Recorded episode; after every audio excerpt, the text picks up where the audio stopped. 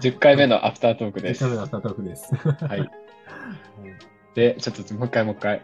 そうそう、あの、今ね、あの、10回の収録でヤンテのってっていうのを話したんですけど、なんかその、まあ、僕たちは普段はコーチングをやったりとか、で、あとは、私は先週瞑瞑想うんうん。行ったりとかして、なんかその、こう人が幸せに生きるみたいなところを、うん。なんか探求しているんですけど、どうん。こ行ってもやっぱ大体言われるのは、今にどれだけこう、集中できているかみたいなところは、うんなんかもう欠かせないんだろうなっていうすごい感じました。うん。確かに。コーチングやってても、うん。そういうの出てくるし、あとなんかその、本とか宗教とかなんか見ても、うん。そう、結局そこに行き着くのかなみたいな感じありますよね。なんかすごい、これなんか今、確信なか、そのね、僕のこと知るまではなんか、まあそういう考え方の質なのかなと思ったんですけど、ん。うん。どうやらなんかこうね、世界一幸福な国も言うぐらいだから、なんかこう、より、これは国民性とか関係なく共通して、なんか人がうんもしかすると幸せになるうんうんうんうん。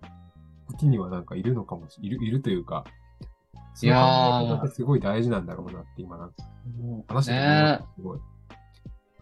いや、ほんとそうっすよね。なんか真ん中、なんていうか、未来を思考して生きると、うん。なんかやっぱりその、真ん中が抜けちゃうっていうか、うんうんうん今の今が抜けちゃって、うん足りないものばっかり数えていくことになるじゃないですか。うんそれだとこう、今って常に足りないことになっちゃうから、うんこれがない、これがないってなっちゃって。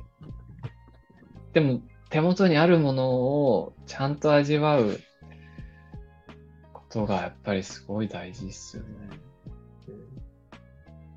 なんか、ょっと、あの、それと全然関係あるかわかんないんですけど、うんうんうん。あの、最後のあの、今を生きるって話をしてて、ふと思い出したのが、そういえばなんか、う噂と、噂で聞いたというか、デンマーク人って全然勉強の時復習しないって話を聞いて、聞いたことがあって。あ そうなんだ。復習全然したから、その、過去は振り返らないぜみたいな。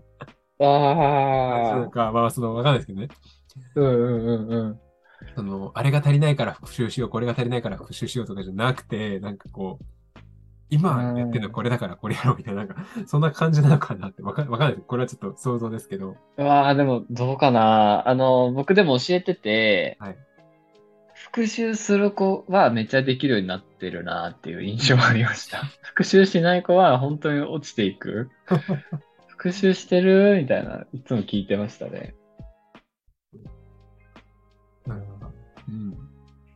まあでもその、ね、やっぱ今を生きるみたいなのってすごい大事なんだろうなって、もうなんか、ひしひしと感じてます、今。えー、なんか今を生きるってこう、うんうん。結構言われるじゃん。なんか小学校の時からさ、今を生きるみたいな、なんかスローガンみたいにさ、す そんなごい、そんな深いこと言言ってくる人いなか先生いなかった。僕ら本当？なんか歌とかでもさ、はいない？なんか今を生きるんじゃみたいな。わかんないけど。こんなとこにフォーカスして歌聞いて。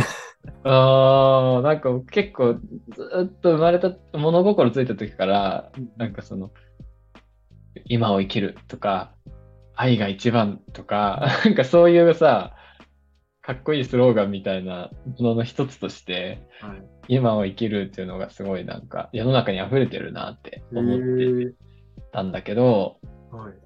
意味わかんないですよね、最初聞いたとき。今を生きるって何みたいな。生きてるのは今だし、なんか別に今を生きてますけどね、みたいな感じだったんだけど。なんかその言葉の本当の意味みたいのが、うんそうやって、なんかさっきみたいに、今日食べてるパンが美味しいのをめっちゃ幸せだって思えるかどうかとか、修行みたいに生きてないかとか、そういうことをなんか体感できると、今を生きるってすごい大事なことなのかって思って、なんか、いやー、そういうことか、みたいな感じがなんかしてますね。えー、だから、私がデンマークに行くのも、あの、今が不幸せ、うん、今、デンマークに行けば幸せになれる。うん。っていうふうに思うと結構大変かもしれない。ね、大変かもしれない。うん、ね、行ったらなんかあれ全然幸せにならんぞみたいな。うん、幸せになりに行っちゃうもんね。うんうんうん。なんか、なんかね、今今のこう幸せみたいなのは、うん。すごい大事なんだろうなって。大事だ。うわ今ここっすね。今ここっすね。10回目深いっすね、テーマが、10回目深かった。ヤンテの規定正解でしたね。うんうんうん。みんな何で、小説ってことは、あれなんですかね？なんか、学校の教科書に載ってるとか、そんな感じなんですかね？あ、そうかもね。そういうこともあるかも。ゴンギツネみたいな。日本人誰でも知ってるもんね、ゴンギツネね。うん。確かに確かに。そうなってんのかな？とは、なんかそういうふうになんか、社会の中でこう聞いて学ぶみたいなことなのかな。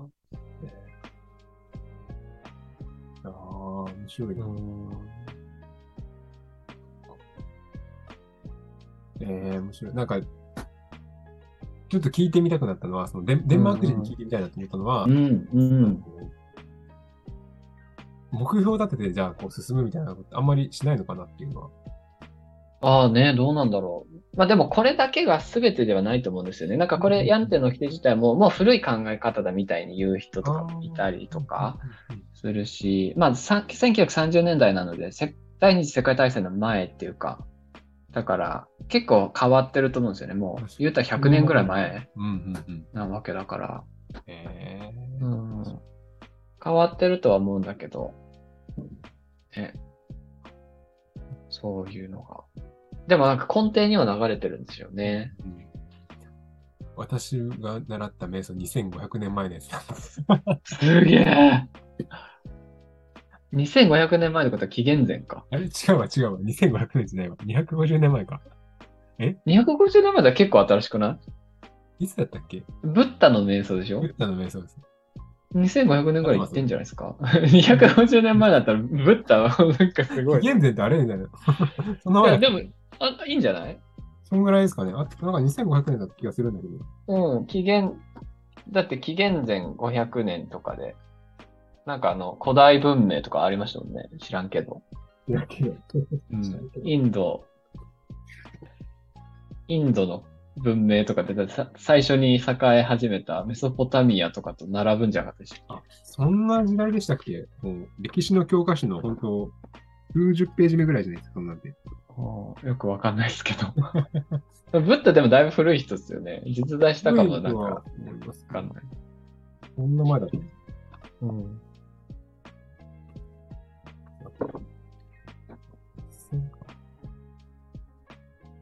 ああ、ちょっとわかんないな。でもなんかずっと続いてるんですね。その2000年なり。でもまあ、コーチングなんかもね、最新のやつとか、見てますけど。うん。